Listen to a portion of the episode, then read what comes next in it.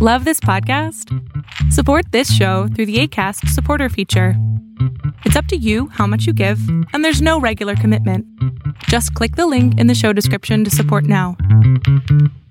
Happy New Year from the DSR Network. We hope you had a safe and happy holiday season. We're excited about our plans for 2022, which will include more member content, exciting partnerships, and programming expansion. To celebrate what we hope to be a successful 2022, we are offering $2 off a monthly membership or $20 off an annual membership. Members receive access to bonus content, member only briefings delivered on Wednesdays and Fridays, access to our member Slack community, an ad free listening experience, and more. To become a member, which goes a long way to supporting our work, please visit bit.ly slash DSR member and use code DSR2022 at checkout. That's bit.ly slash DSR member and use code DSR2022 at checkout. Thank you.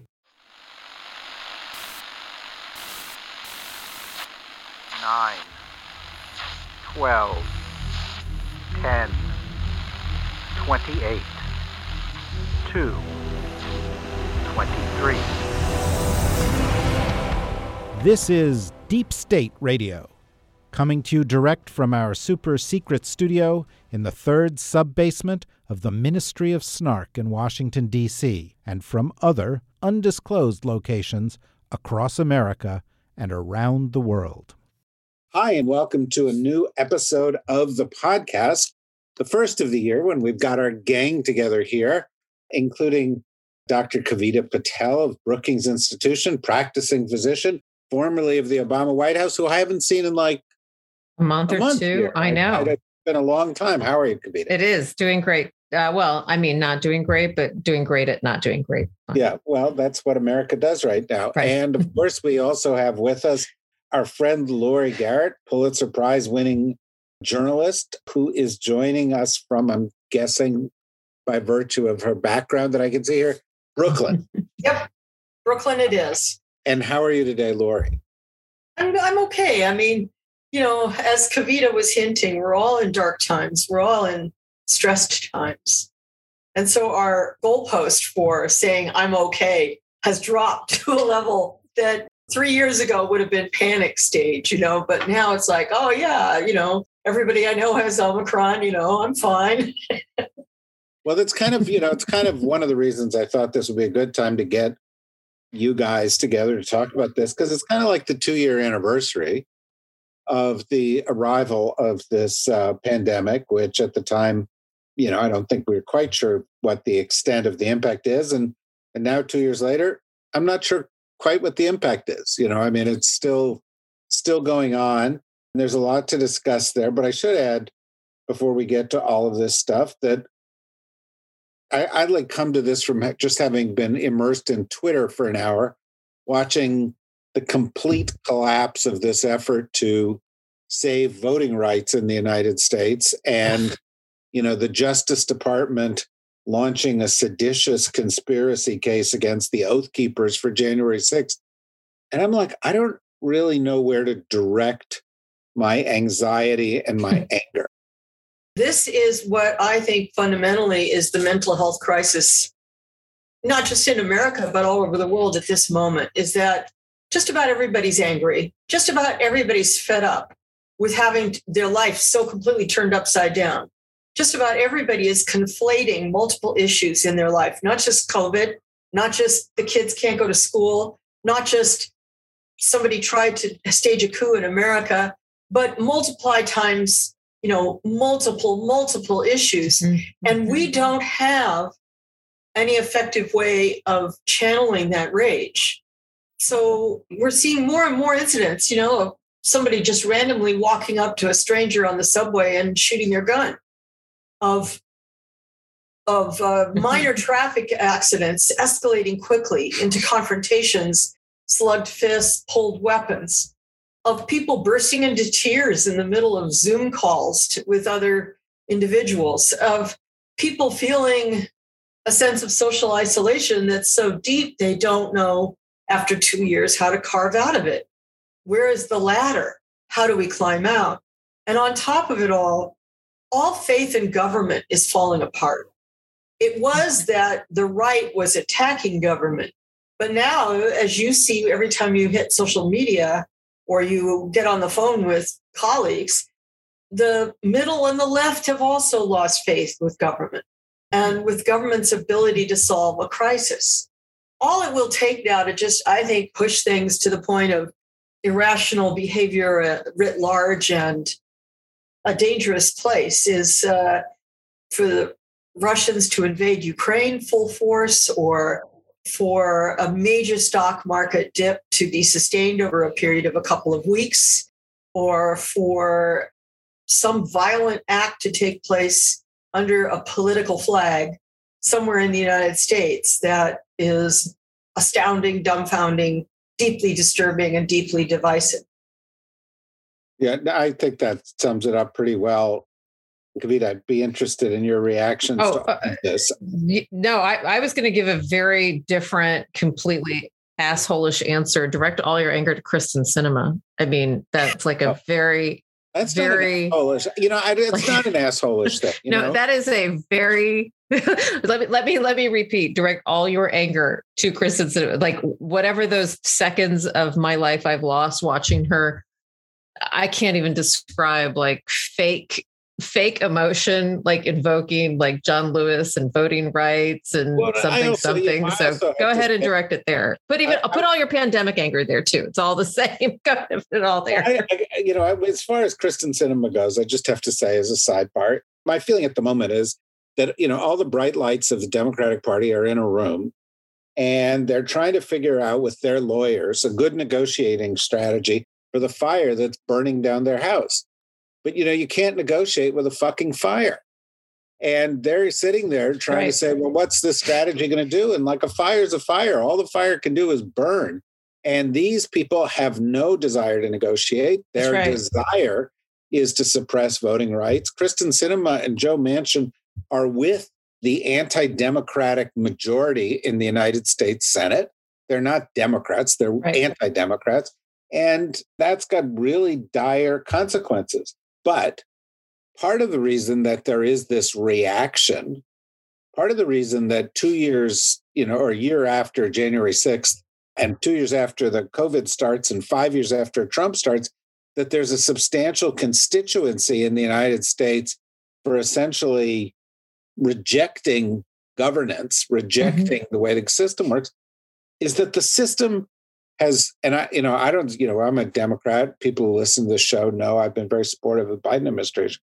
The system under Trump and under Biden has failed to deal with this issue. You know, it's failed to deal with the thing that's in everybody's life, which is COVID. And that's how Glenn Youngkin gets elected governor of Virginia. It, you know, people think education is about curriculum, but it's not. It's about having your fucking kids at home when you don't want your kids at home. And no, seriously, and all these people are angry at educators, not because of Yeah, critical race right. theory. They're angry at educators because their kids are at home and they don't Yeah. want their kids at home. And nobody's coming up with a good solution. And I got to tell you, year in, my thought, and then I respond to this, guys, but my thought is the Biden administration came in, they sought to have a plan to deal with the epidemic that existed during the year prior to their coming into office.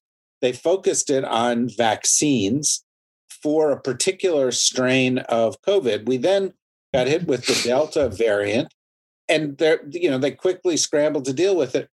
The Omicron variant is a completely different crisis. And Mhm. because they have mishandled that crisis, what you've got now is an unholy alliance between the anti vax right wing nut jobs and vaccinated Americans who are indifferent to this and just want it to be over with. I would, I mean, I'm not disagreeing with you, but I think I would stage the issue a little bit differently. I think our problem started way back in probably February 2020 when the pharmaceutical industry was had the genome sequence of the Wuhan virus and everybody in the industry was charging off in multiple directions to come up with uh, drugs and vaccines to deal with it And the FDA under Trump had the opportunity, a golden moment, to say, here are the criteria that we want to set. This is where the bar is for an acceptable vaccine. We want a vaccine that is nasally administered or orally administered, so we don't need to deal with syringes. We want a vaccine that can handle a wide range of temperatures so that we don't have to lug around freezers and limit access for the rest of the world. We want something easy to make and we want it to target transmission. Instead, the goalpost was set, and most observers didn't even pay any attention to this at the time. But the goalpost was set, set completely differently. It, it was you can make any kind of vaccine you want. It can be based on any antigens, it can be any formulation, it can be applied by any methodology you want, it can involve needles, multiple administration, whatever. All you have to do is prove that it's safe and that it changes the rate of hospitalization, the rate of key symptoms, and the rate of death. So there was no measurement ever put in place to demonstrate that you block transmission. And what we have with us now, all over the world, and it's true whether you're in China looking at Sinopharm and Sinovac, or you're in the UK looking at AstraZeneca, or you're here looking at Pfizer and Moderna. What we have all over the world are vaccines that are reasonably good at blocking the possibility that you'll drop dead in an ICU if you get infected, but absolutely useless to block the spread of disease. And as a result, we now have vaccinated people being the primary carriers, asymptomatic carriers, passing virus to people around them and putting at risk, ironically, the refuseniks who refuse to get vaccinated and, by the way, also happen to have diabetes or hypertension or cardiovascular disease. This has created a monster for messaging. This is why the CDC is bouncing all over the place, different mm-hmm. messages practically every day. Why the White House is struggling so hard to mm-hmm. have a progressive voice and at the same time realizing, you know, we have to say to the vaccinated, thanks for getting your shots, but God damn it, you got to wear your masks all the time.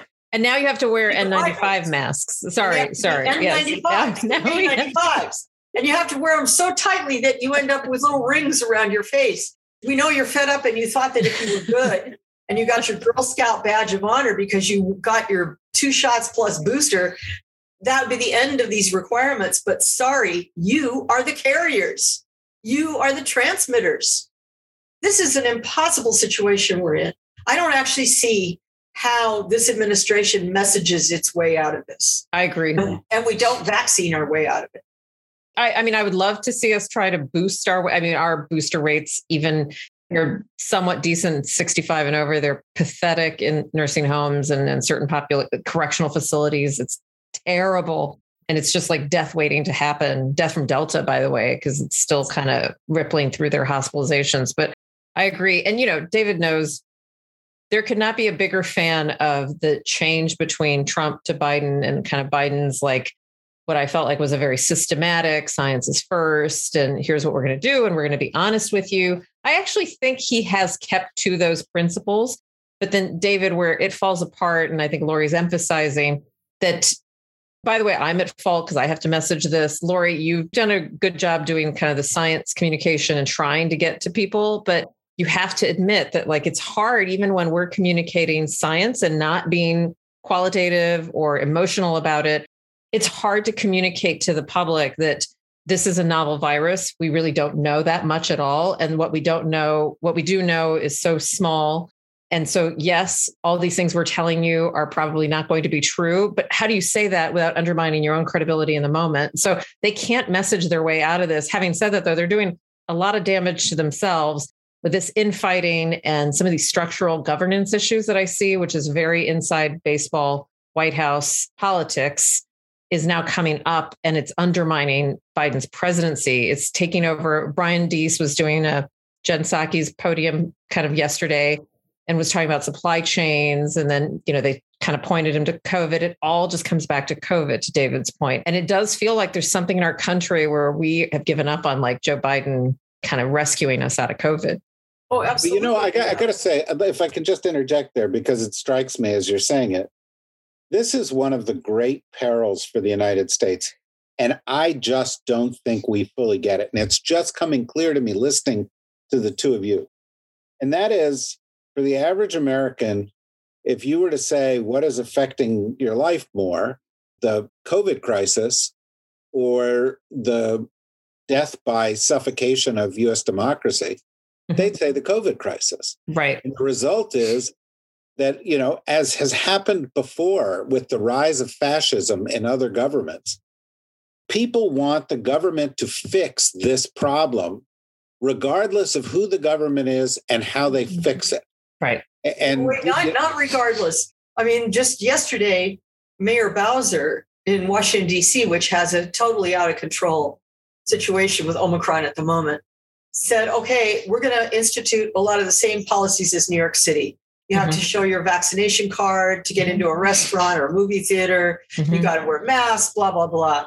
And you had two different representatives in Congress, both Republicans, of course, liken it to fascism. And one of them tweeted out a, a photo of a 1930s uh, Nazi identification card from the Third Reich and said, We've been here before, Mayor Bowser.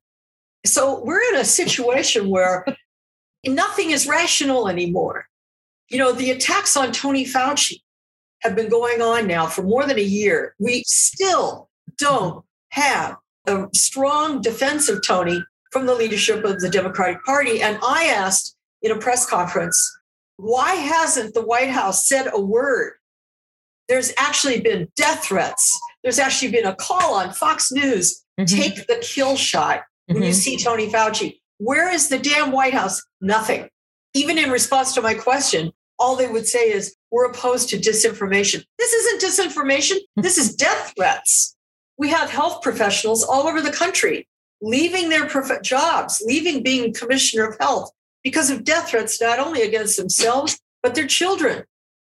It's out of control. We're going to have Pizzagate incidents all over the country. It's escalating and it's getting worse. And if I if I can, and let me just sort of carry this over and get sort of Kavita's take on what you're talking about here. What I'm trying to say is we don't make the connection between combating COVID and Right. preserving democracy in the United States. And the failure to effectively combat COVID and the ways we're doing it and messaging about it is actually making it harder to preserve democracy in the United States. And these things are connected for the average American who's not a Beltway person following Right. Norm Ornstein's account on Twitter. Right. You That's know, right. You know, they're just sitting there going, I fucking hate the way Right. the world is right now. Saying, Da- David, it's it's true. I don't make. I just told Grant I don't make uh, resolutions. Grant, who's amazing and helps make sure that this podcast gets pulled together. I told him I don't make resolutions, but I did decide last year, and I'm being more meaningful about it, about trying to talk to people, especially from my past and like kind of growing up in Texas, who are Trump supporters, disagree with everything I say, do not get vaccinated. And it's true they they don't follow they're not on twitter. They're could give less of a crap about msnbc or at fox or this but they have these fixed beliefs about right and wrong and they have equated voting rights they didn't say it out loud but they've equated voting rights well if you're going to force people to wear masks we should be able to tell people that they can't get served water in voting lines and by the way these are mostly Latino and Latina people talking to me this way. And I said, You do realize what you're saying, right? You're talking about a public health measure that will save your life and equating it to being able to drink water while you're waiting to vote. I said, Do you understand like what you're saying? And they're like, No, those are the same things. And so, you're, David, also you're right. Texas, also from Texas, and I shared with you earlier this week was a, a tweet from the Texas Republican Party. They had a photograph of a voting line. And of course, everybody in the voting line in that photograph was black. And the caption said, if you can wait that six hours to vote, no, if you can wait six hours for right. a vaccine, Right. you can wait Right. six hours to vote. right or to to get a test or something like that Yeah. right and and that's and to david's point that's it all comes back to this and and by uh, david i'm not going to lie i'm being very honest because i want deep state listeners to also chime in if they commiserate honestly even I feel like, well, why? I, I know why the vaccines matter. I know why what we are saying makes sense scientifically. But when I look at just the rates and the breakthrough infections, and it feels like everyone around me has it, even I have started to kind of feel at times like I've lost faith in what I say. And so it's very, very, very understandable that you have the majority of the populace who's just sick and tired. And they don't know who to blame. And it's very easy to blame the person in power. And, and well, that's I also I know a lot of people who are rational, nice thinking, you know, science believing folks who got the vaccine when the moment they could and got the Mhm. second vaccine and got the booster who are now like, okay, two years, enough. I'm vaccinated. I'm not going to get this thing in a serious way. Mhm. It's worth it if it's, you know, if it's like a cold, what's the big deal? Without thinking, but I still could kill somebody else. They've just sort of said, I'm over that. Well, And let, me play let me throw a curveball at you. You know, you would usually think of MSF, Médecins Sans Frontières, or Doctors Without Borders, Mhm. as a very progressive organization. And certainly they align on most issues well to the left of most Americans. MSF Africa just released a statement basically saying, you know what? We don't really think we should start vaccinating all Africans Oh, yeah. we actually think we should just let this thing roll out. Because the truth of the matter is demographically the mean age of an african is about 19 or mm-hmm. younger. And so even if they get sick it's not terrible. And more than 70% show evidence of prior exposure to the virus. So let's turn our energies in another direction and stop fighting to have access to the vaccines now, you know, if you had told me a year ago that that would be the position of MSF Africa, I would have told you you were smoking something and and and believed it.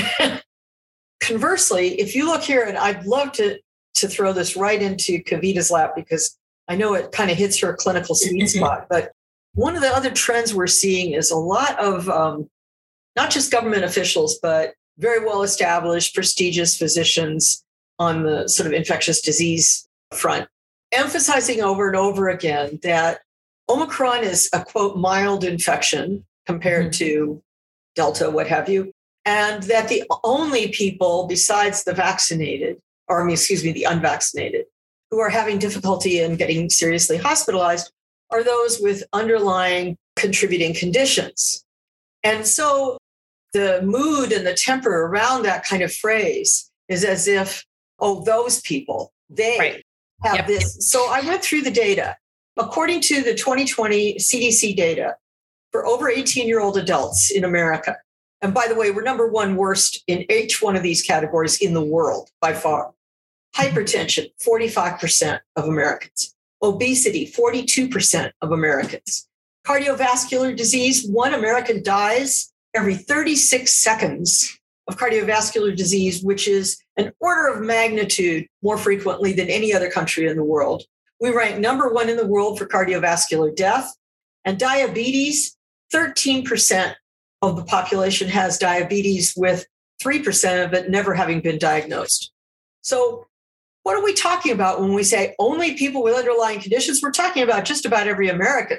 So now you have to take it down and say, well, how, what percentage of them have three of these underlying conditions at once?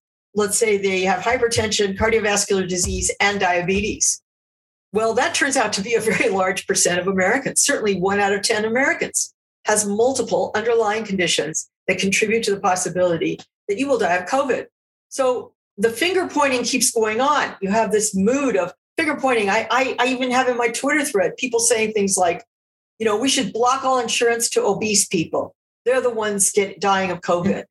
I mean, just this whole anti-fat thing. I've seen really strident comments about people who don't take their hypertension medicine. We're just filled with hatred and not compassion and a failure to recognize that when we say them, it's actually all of us. What do you think, Kavita? What percentage of your patients that are vaccinated and show symptoms fit in the boxes I'm talking about?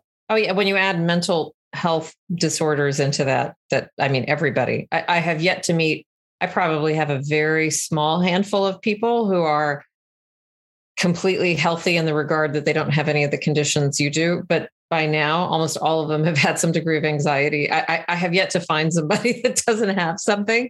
And you could say that's kind of American society over diagnosing, therefore over treating. But you're right. And I, I am a little tired of everybody wants to say this is mild. And it, it's it's a numerator and denominator issue. Like if we're talking about mild compared to what, sure, this is milder compared to what we've seen with the exact same person who would get infected with Delta, the Wuhan strain, Alpha, Beta, but it's not mild to Laurie's point.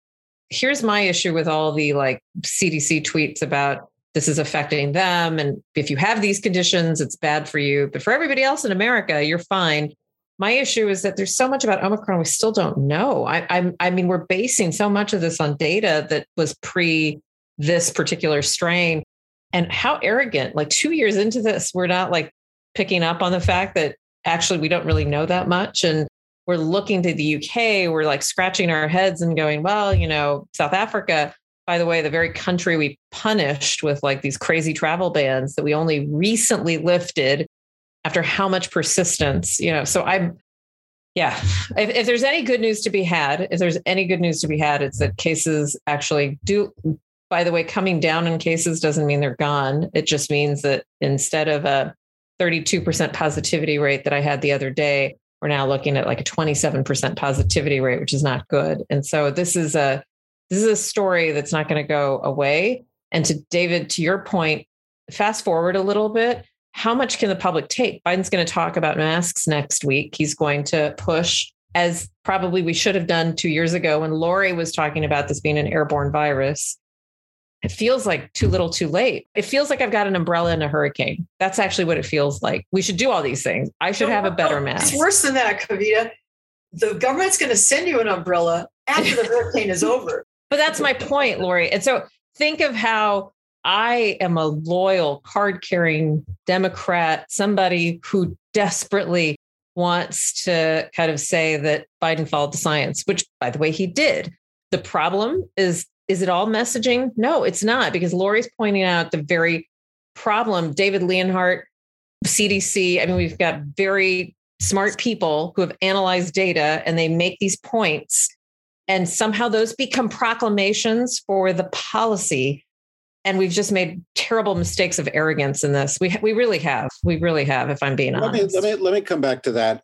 This is the moment in our podcast where we say goodbye to all the people who have been listening for free, and we encourage them to go and become members. Go to the dsrnetwork.com, sign up, be a member, $5 a month, you know, cost of a latte. And it helps us be able to produce this. And we've got lots of podcasts going each week, and, and, and we need your support. So if you're not a member, go become a member, and then you'll be able to listen to the rest of this. For the rest of you who are members, and we're very grateful to the thousands of you who are out there, hang on a second, we'll be right back.